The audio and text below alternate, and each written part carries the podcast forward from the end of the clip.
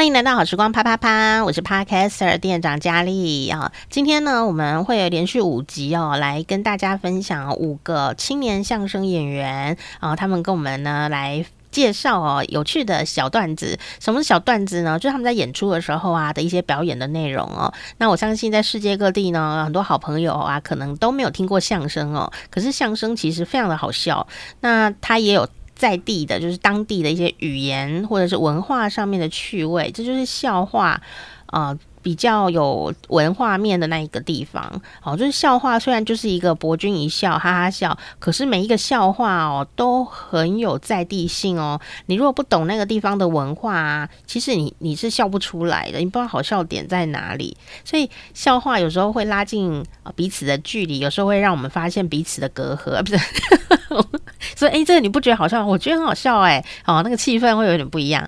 那难就难在这啦，现场有那么多的观众，你。要怎么样，呃，抓到那么多人的笑点呢？啊，我想呢，这就是相声啊最厉害的一个地方哦，最要呃吸引我们的一个地方。明明这个听众每个人的笑点哦都不太一样，要怎么抓到一个大家的笑点哦？那相声呢，也是一种哦。表演艺术啊、言语上面的这种声音表达的呃一种很精妙的艺术哦，所以呢，我们今天啊、很开心啊，邀请到五位，然后一人一集，那每一个人呢都会给我们介绍一个相声的小段子，让我们听他们现场表演的时候啊讲的这个段子，那会有一些解说。所以呢，如果你是老司机哈，相声老司机，或者是啊你是从来没有听过相声喜香蛙歌哈，是什么啊？相声是什么？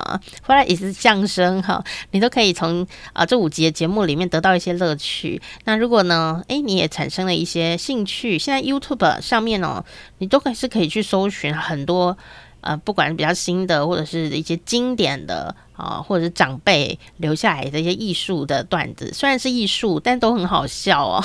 最好笑的艺术，我想就是相声吧。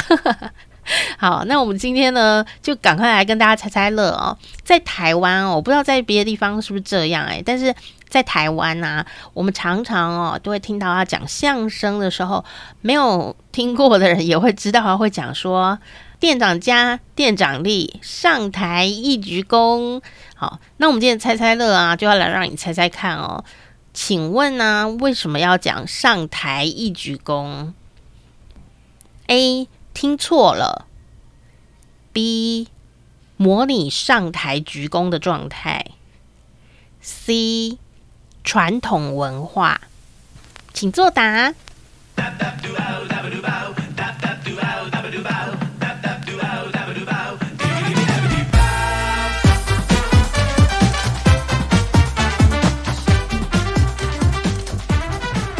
猜对了吗？猜对了吗？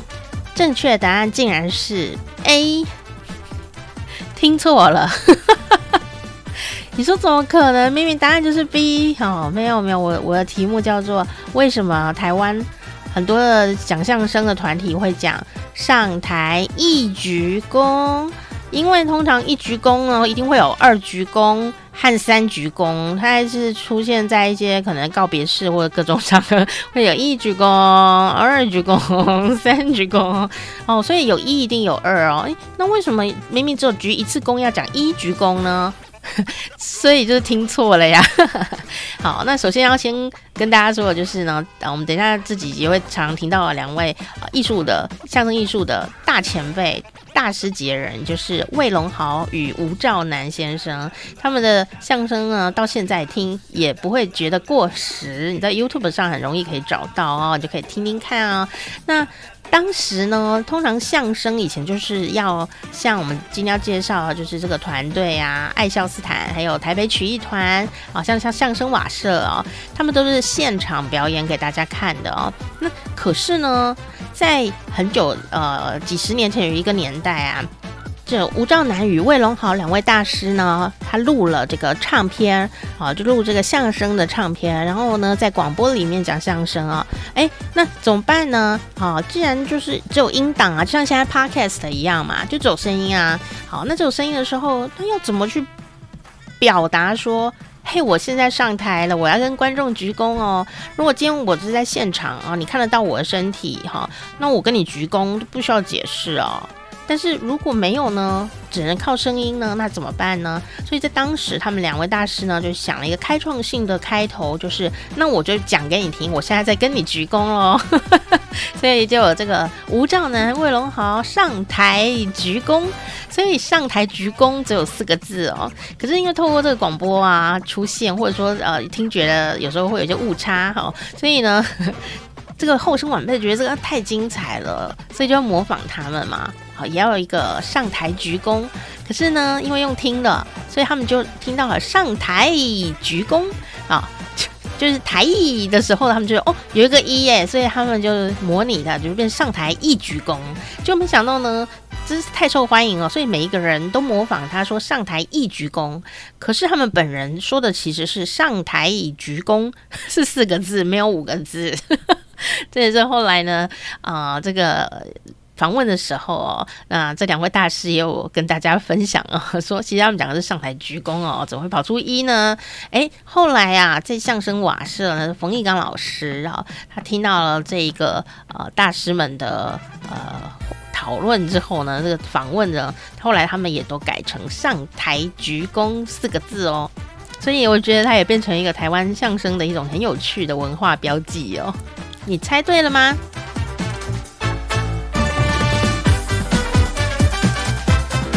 昨天晚上呢，我们很棒的 podcast 呢，就是夫妻纯聊天，好，有有我的专访哦，有两集啊，已经上架一集了，欢迎大家也可以到夫妻纯聊天啊来听这一集，好，我的这个专访，我会把它放在链接下面，你也可以自己搜寻一下哦。好，那呃，就一个很重要问题啊，也是很多人问的问题，就说啊，我口才不好，我反应迟缓，嗯，我这个。呃，比较木讷害羞哦，我是不是哦就没有办法翻身呢？今天这一集就是在讲一个木讷的男生，这位木讷男孩竟然是相声演员，他要怎么去克服自己的困境？还是他没有克服自己的困境就上台了呢？那会不会造成新的风格呢？哦，他发展了自己新的风格哦，所以呢，让我们今天赶快来跟段彦希啪啪啪。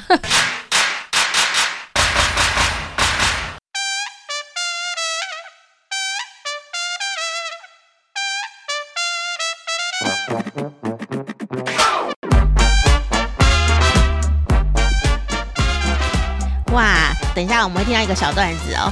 呃，非常的精彩，然后我们也很感谢这次我们节目呢跟台北曲艺团来这样的一个合作，让很多朋友呢啊、久违了在广播的呃世界里面，甚至在 Podcast 里面呢可以听到这么精彩的一些呃曲艺的段子哦。那接下来呢，除了会有相声之外，还会有主板快书哈、哦。那更重要的事情是呢，哎，这些年轻的演员呐、啊，呃，都非常的有实力哦。希望大家也可以到现场呢来感。受他们的魅力啊！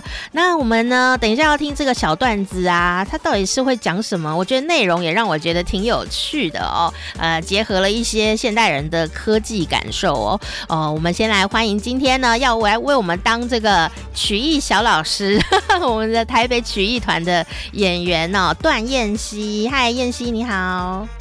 主持人好，各位听众朋友，大家好，我是台北曲艺团的青年相声演员段彦希。哦，听到他的讲话的这个口条呢，我就会觉得是不是一位很有成熟、魅力稳重的一位这个老师级的人物啊？但是彦希其实只有二十几岁哦，怎么会这样？是这么的稳重，是一个什么样的状况呢？其实只是声音比较低一点。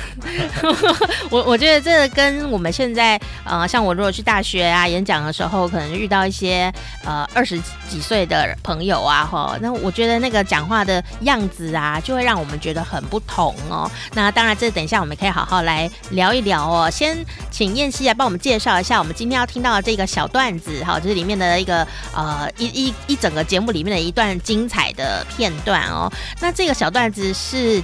讲一个跟这个 AI 人工智慧有关系的一个片段，对不对？是，呃，这个段子呢，算是经由我改编创作，呃，原本是呃大陆一位李丁老师的作品，然后我我借鉴过来，然后经过一些改编，然后有些在地化的内容。嗯、然后主要讲的这一段叫做晋级的 AI，哎，就是听这个段落名称就知道，哎，这个 AI 好像就是在一个是在聊 AI，然后一个是这个 AI 可能不太受控，嗯，就是在讲一个如果 AI 人工智能机器啊，如果暴走啊失控，那会产生什么样好玩有趣的事情？我跟我的师弟吴映洁主演。嗯，是是是哈，晋级的 AI 这个名字听起来就是非常的年轻人，为什么呢？我想要晋级的巨人这个漫画。对对对对，然后就比较不会像说我们听到比较呃古典的段子啊，可能名字也很古典哦。晋级的 AI 哈，呃，里面呢，我觉得我自己啊，我做一个聆听者的话呢，我觉得最难的地方就是 AI 要介绍自己的名字的时候。燕西，你是扮演里面哪一个角色呢？哦，我就是演那个 AI 机器人。哦，原来是 AI 机器人本人这样。我 我想要，对对对，哎，我想要问一下，就是这个小段子里面，你觉得最困难的地方是什么？最困难呢、啊？嗯，呃，我觉得一个是，就是这个段子里面有使用到这个相声里面的一个技巧，嗯、呃，一种表表现方式啦，叫做贯口、嗯、啊。对，贯口就是把很多的名词啊，呃，把它排列在一起，是，然后。一气呵成的，然后有节奏、有韵律的，把它一口气念出来。嗯，像是最有名的贯口，大家比较知道的，可能就是满汉全席啊，报菜名，报菜名。这这个就是一一个贯口，一个很经典的大段的贯口。那在这个段子里面呢，有两段，呃，是比较是贯口的地方，就是一个是呃有把台湾的一些地名。哎，串联在一起。嗯，那再一个就是这个人工智能，哎，报名字的时候，嗯，也有也有一小段。嗯啊，我不知道听众朋友，不知道燕西，不知道燕西的年纪那么年轻哦，不知道有没有听过以前有一个广告，就是李立群大哥他的有一个广告，就是他抓得住我的那个软片，软片 讲出来嘴都会软。科尼卡对不对？对对对，科尼卡哈，对，哦，我知道。对啊，我看过。对，它是一个贯口嘛，它也是就是忽然讲得很快，然后很多很多的名词这样。对对对，这个其实也也是可以算是灌口。哦，这个灌呐，哈，不是拿东西灌你的嘴巴的意思啊，那灌是灌 贯串的灌口，就是嘴巴那个口来灌口。好，所以呢，等一下我们就要来听这一段呢，呃，结合了科技，然后我们今天访问的是扮演 AI 智慧的这个失控的机器演员段燕希，要来给我们表演的这一段哦，相声的小段子。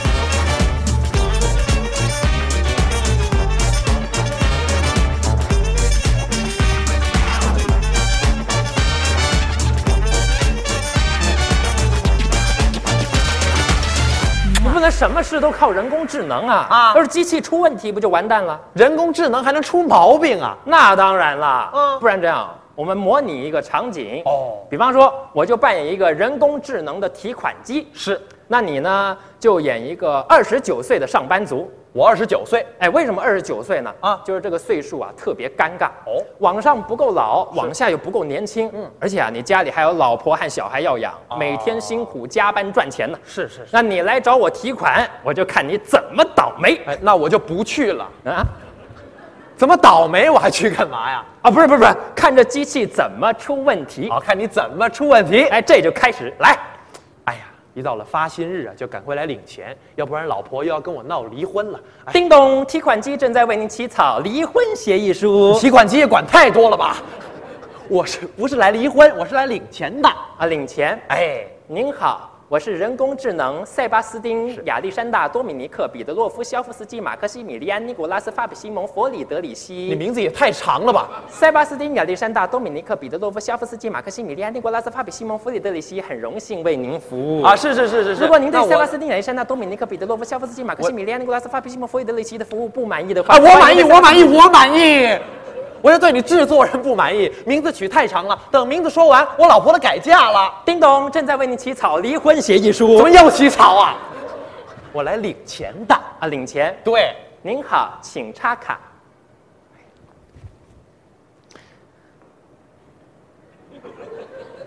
插哪里呀、看哪里变态啊？就插我耳朵里就行了。哎，好好好好好。不你也太暴力了吧？那不温柔一点。啊，轻一点，轻一点。嗯，正在读卡中。哎，哔哔啵啵哔哔啵，您这张是悠游卡。哎呦，插错了，请稍等，已吞卡。那我等什么呀？我等你吞卡是吗？请再插入一张卡。啊，这回别插错了啊。嗯，哔哔啵啵哔哔啵，请输入密码，输入时请注意遮挡键盘。哎，还挺贴心的啊。滴滴滴滴滴滴，您输入的密码是七六九三二一，你别喊出来啊！确认请按，重新输入请按一，确认按什么？我没听懂，算了算了，我重新输入吧。滴滴滴滴滴滴滴，您输入的密码是七六，别喊别喊，密码正确。嗨，您卡中的余额是五万。一千五百元整，干嘛这么小声啊？这是为了保护您的隐私。你刚刚密码够大声了，余额有变动啊！您卡中的余额是四万、呃三万、两万、一千、一百、三十，您卡中的余额是零元，眼睁睁就让人盗走了，你也太不安全了吧？可能是您无意中泄露了密码。我。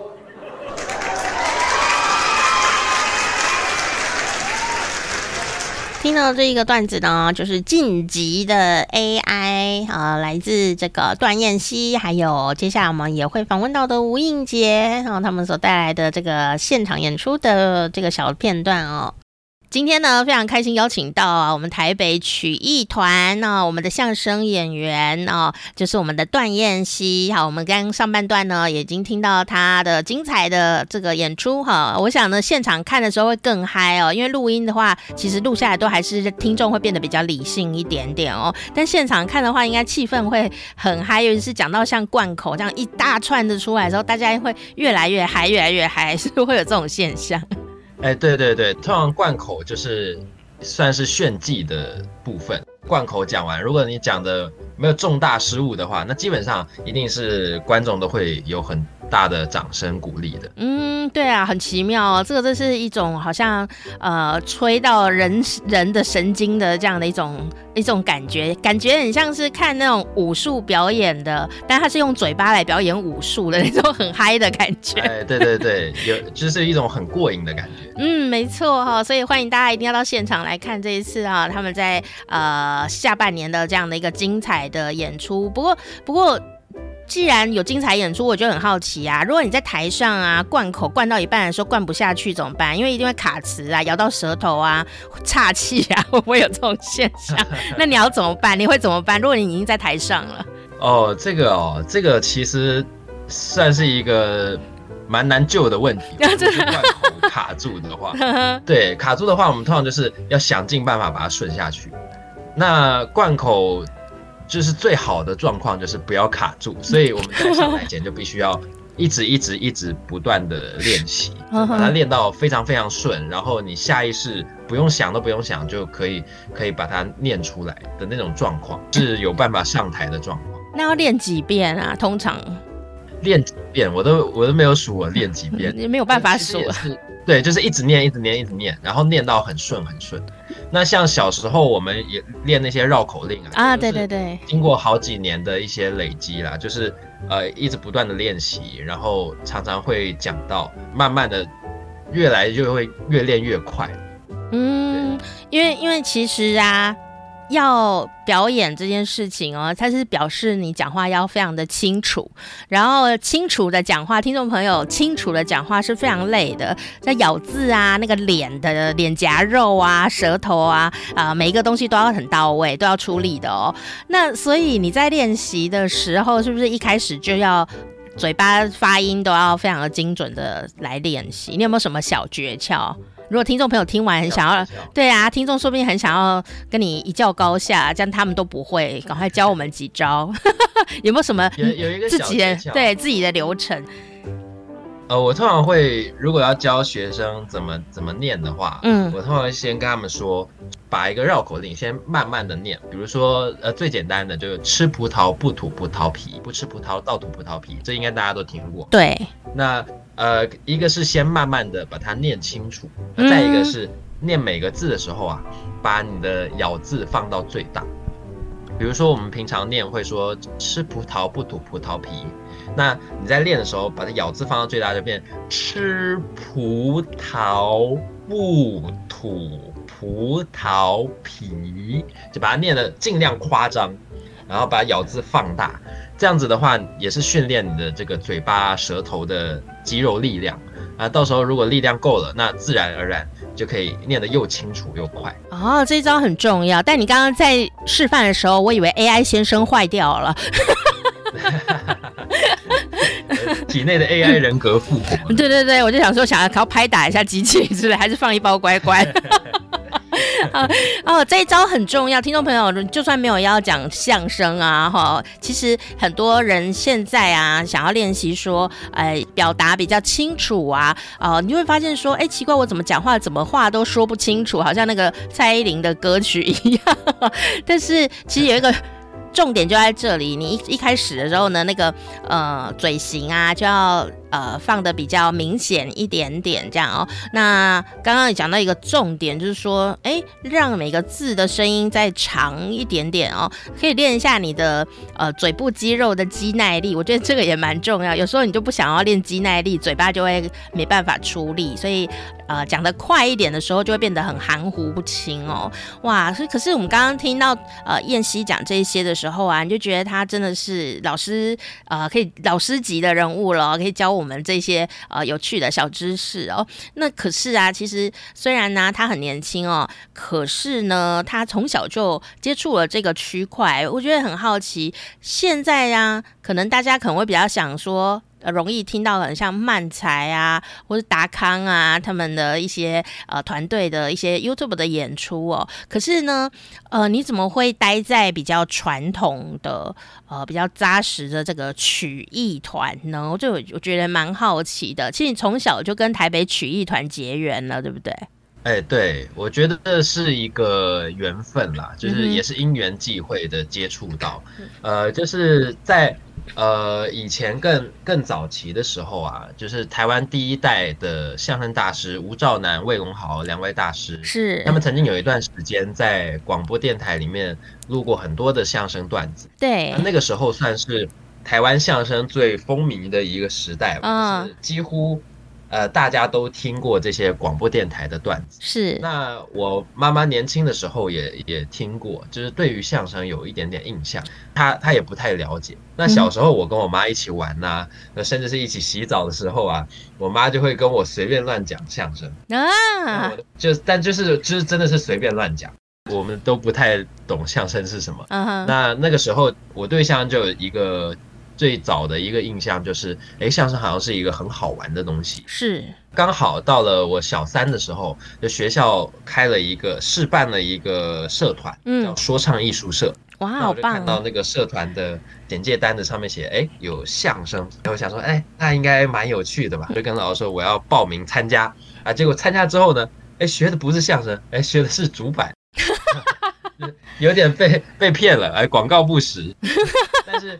但是主板我也觉得很有趣，很好玩，然后也很有成就感，所以后来我就从小三、小四在社团一直练习，练习七块板、三块板，到了小五的时候，我就想要进一步学习，我就正式加入了台北曲艺团的这个，那时候也有开小朋友的学员班，嗯，那我就参加了，嗯，那就一路一直学习，一直表演，然后到了现在。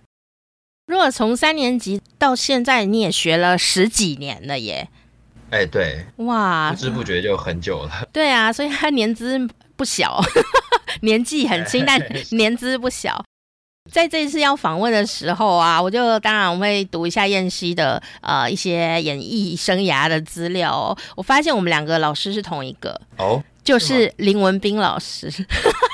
哦，是是是，文斌老师是启蒙我就是接触曲艺的老师。这个大概有可能我们两个是同一个时候跟他学习的耶，但是因为那时候可能可能燕西是一个小朋友，我就是跟林文斌老师学主板，然后我还买了三块板放在家里，我以为只要掌握节奏就可以。后来我发现啊，这主板快书真不是呃一般人可以做到，因为我连光夹那个板子啊都夹不好，夹了。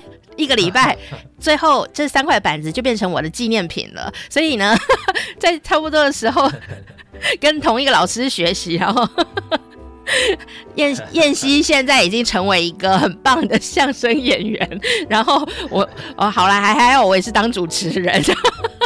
呃，也有相关，也有相关，好好笑哦。不过这以前啊，听相声都是很多人的回忆。我小时候也是，呃，会跟我同学啊，就是一起，可能跟你妈妈跟你洗澡的时候一样哦，就是跟他们一起玩相声段子，然后自己会发明一些呃段子哦。那我比较好奇的事情就是说呢。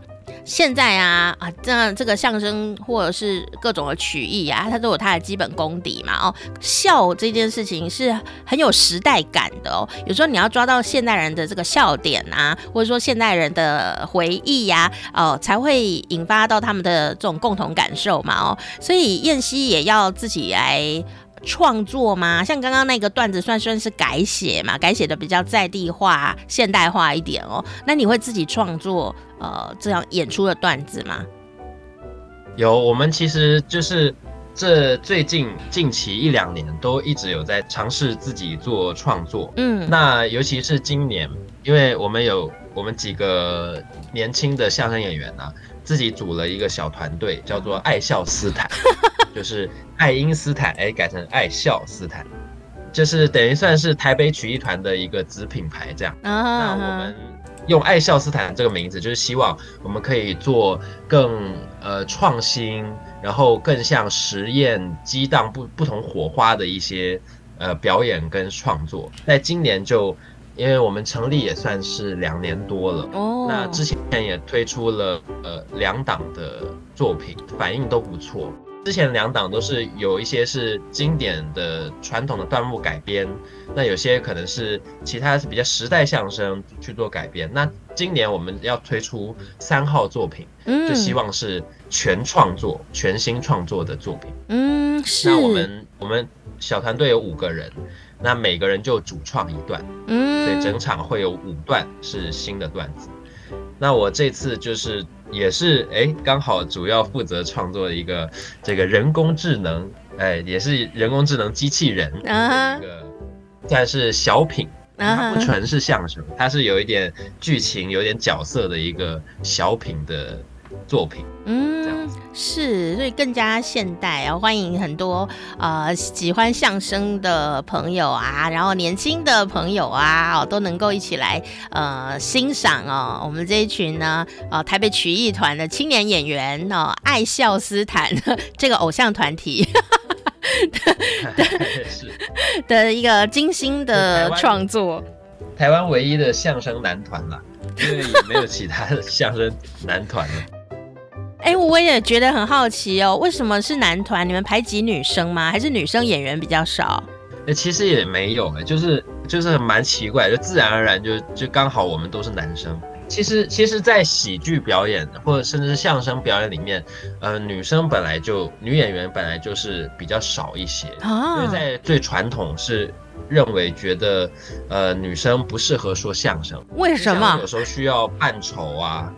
需要扮丑啊，或者是需要哎做比较夸张的表演呢、啊，嗯、或者是需要可能甚至是会有开黄腔的部分，有些社会观念就会觉得啊，女生好像不太适合这些形象做这些事情。啊、到后来时代开放了一些之后，女生更开放。哎，对，就比较没有这些限制了。哦，对，虽然大陆可能那边还是可能会有一些觉得啊，女生不适合说相声，但台湾其实没有。那就是自也不知道，就是刚好，呃。从小我们学员其实也都有女生，然后刚好学上来，嗯、最后就是真的有兴趣想要朝专业走的，刚好就是我们五个男生这样。嗯，是是是，哇哇，这次还是很不容易。我现在觉得我应该小时候应该多练习，我现在就变成女一号了。对，我们其实也缺女演员，希望可以招募女演员。你你你你妈妈，你妈妈还有在练相声吗？我可以跟她组一团偶像团体。我妈妈可能不行。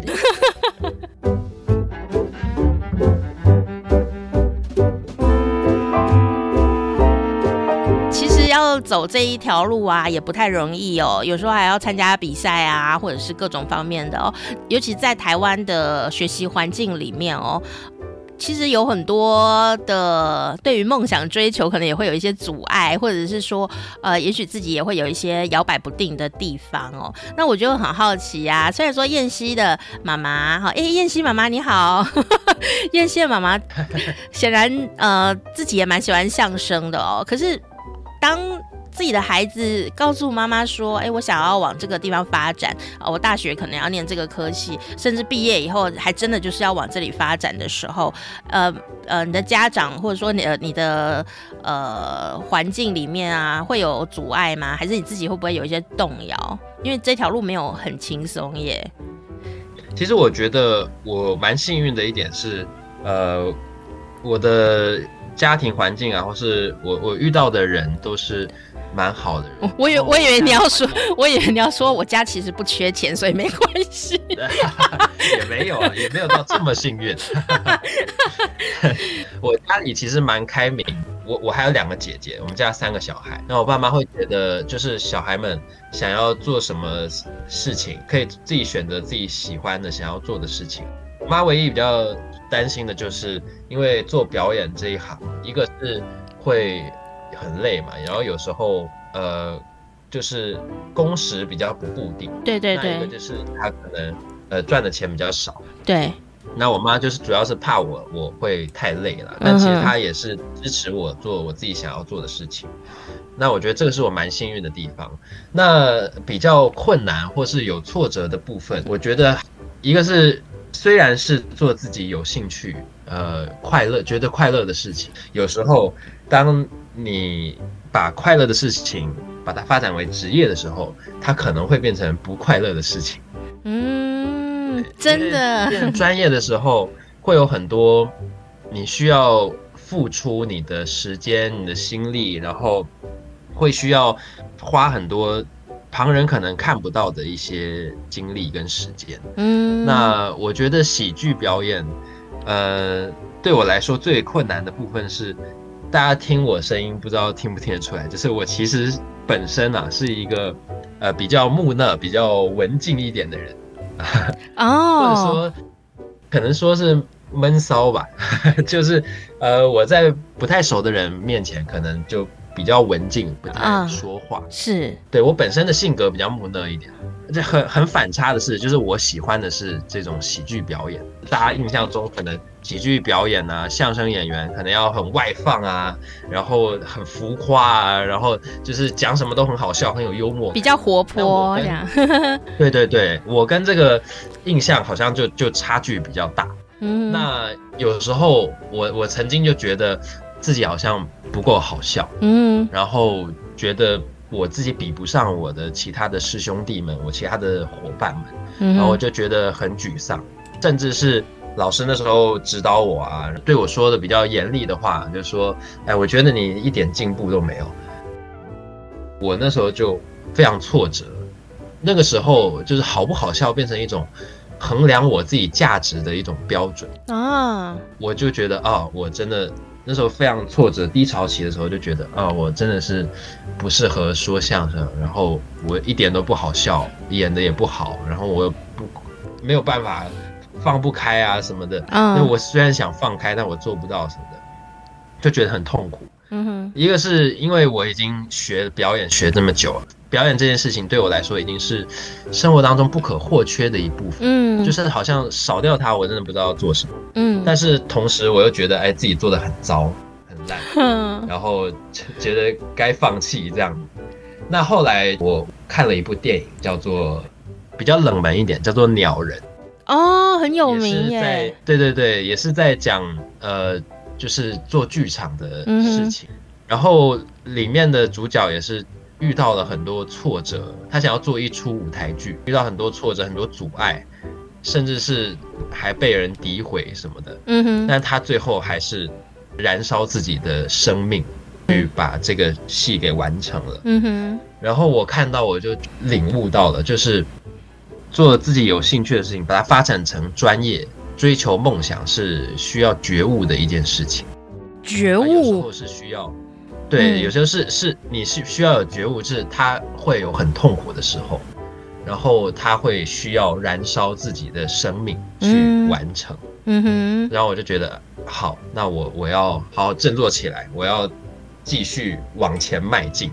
哇，是，嗯嗯，我觉得你讲到一个很很重要的事情，哎，就是说我们常常在看喜剧演出啊，不管是电影啊，或者是说啊，像你看的 YouTuber 好了啊，哈，或者是像他们这个台北曲艺团啊，即将要演出哈，我们的爱笑斯坦的偶像团体，好，呃，其实我们都想带欢笑给别人哦，但是别人如果不笑，我们压力也很大。这件事是很很很残酷的事情耶，对，真的很残酷，因为人家要不要笑是人家的自由，我们怎么抓到呃大家的笑点，而不是抓到我自己的笑点？有时候我们都会抓到一些自己的笑点，觉得这超好笑的啊，哎，为什么大家都不笑？你知道吗？听众朋友，你如果在台上表演，大家在你 say 好要笑的点，没有人反应的时候，很恐怖哎，就忽然。心里会拉一拍，这样叮咚，然后你还不能忘下面的词，我觉得挺恐怖的，是 就是这种心情。所以有一句话，有一句话说，喜剧是失败的艺术，就是因为喜剧太容易失败了。你讲一个笑话出去，没有人笑，就是失败了。嗯，但喜剧就是在不断的失败的过程中，我觉得它是一种豁达的人生观了。啊，呃，什么事情都可以把它转化成笑点，转化成笑话。就好像也有一句话说，喜剧是悲剧加上时间，就是当悲剧经过一段时间之后，哎，回头再看，哎，其实可以一笑置之，哎，其实什么都是可以变成笑点的。嗯，这段话讲的太好棒哦，对，乐观的一种很豁达的人生观。但是要先过去啦，因为难过的事情还在难过哈。你过去以后，就好像以前，对对对，因为我去年生病就没有办法工作。今年呢，再回头讲去年的事的时候，就会觉得有点好笑。大家都说怎么那么讲的那么好笑，其实当下是蛮痛苦的。是，或者说男生以前当兵比较久一点的时候啊，也很爱讲啊当年当兵的事情啊，因为当兵真的很辛苦啊，在以前哦，那大家就会拿来讲，就变成一种人生自己属于自己的一种幽默吧哦。那燕西，你现在还很年轻啊。你觉得你有稍微呃度过这个人家不觉得你好笑的时候，你你你有比较能够过得去吗？我觉得这也很难过得去。你有你怎么来排解？我我我觉得呃蛮有趣的一个地方是，就我原本觉得自己不够好笑嘛，我觉得自己很尴尬，嗯，但是到后面就是它反而变成我一种特色。就是，uh、就是他有一种反差，就是我我明明不好笑，但我很努力想要逗大家笑，就有一种反差感，然后这个反差感反而蛮好笑的，uh、就变成一种我的表演的特色，就是就是，所以后来大家就给我一个封号叫做尬王啊，尬王，你是尬聊的尬吗？哎，对，尬聊的那种感觉。是，所以我觉得有时候你你的不足。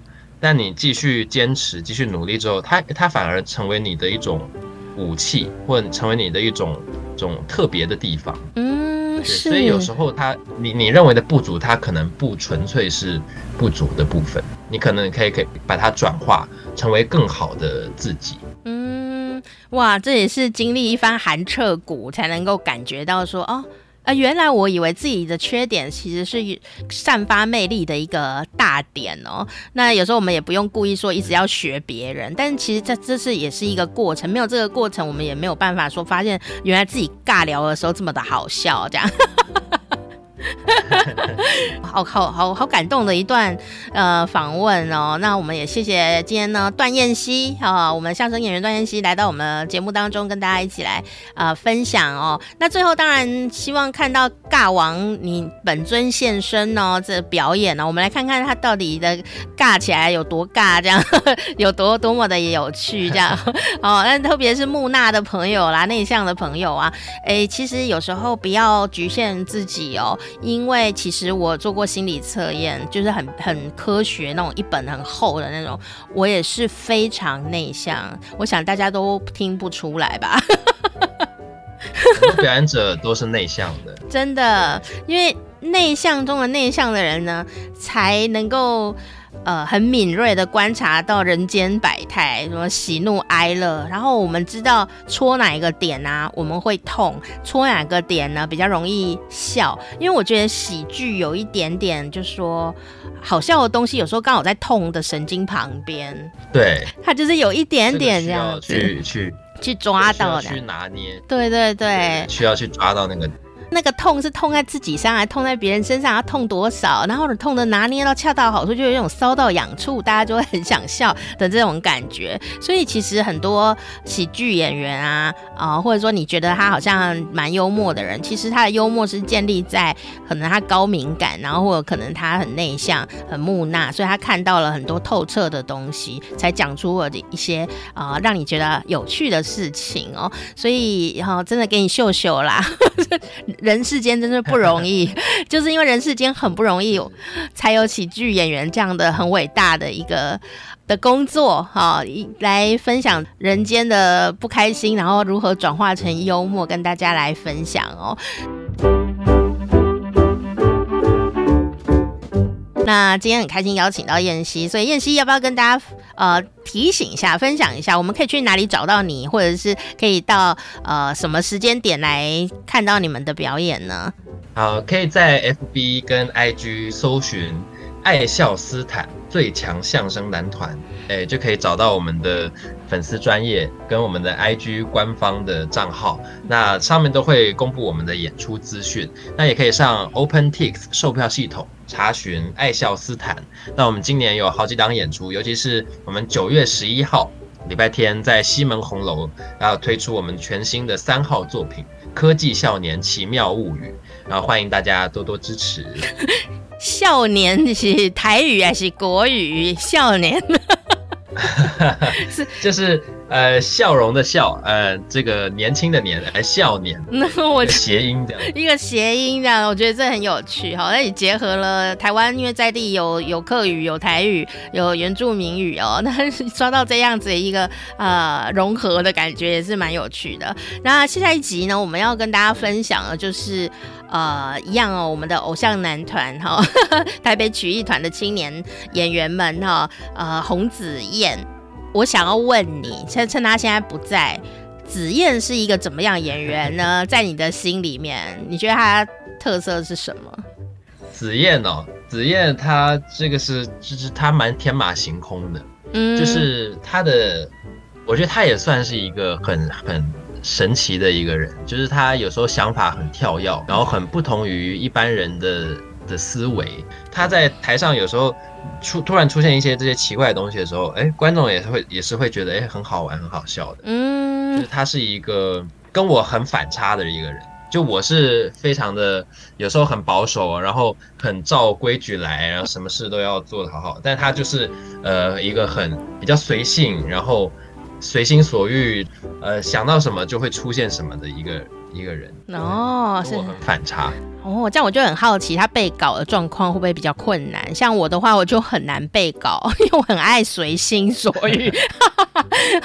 对对对，对啊，哈，这有时候人的这个优点呢，有时候真的就是也是缺点哦，就是你很会把稿子背的一字不漏的那样的完美性格的人，有时候你叫他临时应变什么，他就会尬聊一下这样子。然后，但是你叫我们这个可以随心所欲的人呢，叫我们那一个字一个字的背稿，就觉得哇，现在天啊，好困难哦，都要翻白眼了这样。真的，真的哈、今天谢谢燕西，然后我们呢，下一次再来对照一下，看看呢。好，我们刚刚讲到了这个演员呢，会不会跟他啊、燕西印象中是不一样的呢？我们来听他自己怎么讲哈。所以请大家也持续来关注哈我们的节目哦。好，今天谢谢燕西，也谢谢你们，希望你们的演出啊、有很多的朋友去捧场。那如果说你住的地方啊、不方便哦，来。他看他们的演出的话，也欢迎可以到他们的脸书专业啊，他们的 Instagram 啊，啊、呃、官方网站呢来关心好这个台北曲艺团的青年演员们哦，爱笑斯坦，谢谢燕西，谢谢，拜拜，好，拜拜。好时光啪啪啪，今天谢谢你的收听哈。哎，等一下，我们就我就会尽量努力把很努力 努力把这个子燕哈的专访呢来上传上来哈。所以呢，不要错过我们，不想错过我们的话呢，请赶快订阅我们好时光啪啪啪，好才不会在茫茫网海中呢失去了我们的音讯哦。随时有空你都可以再回来啊收听你想听的这个主题哦。我是店长佳丽，下次见。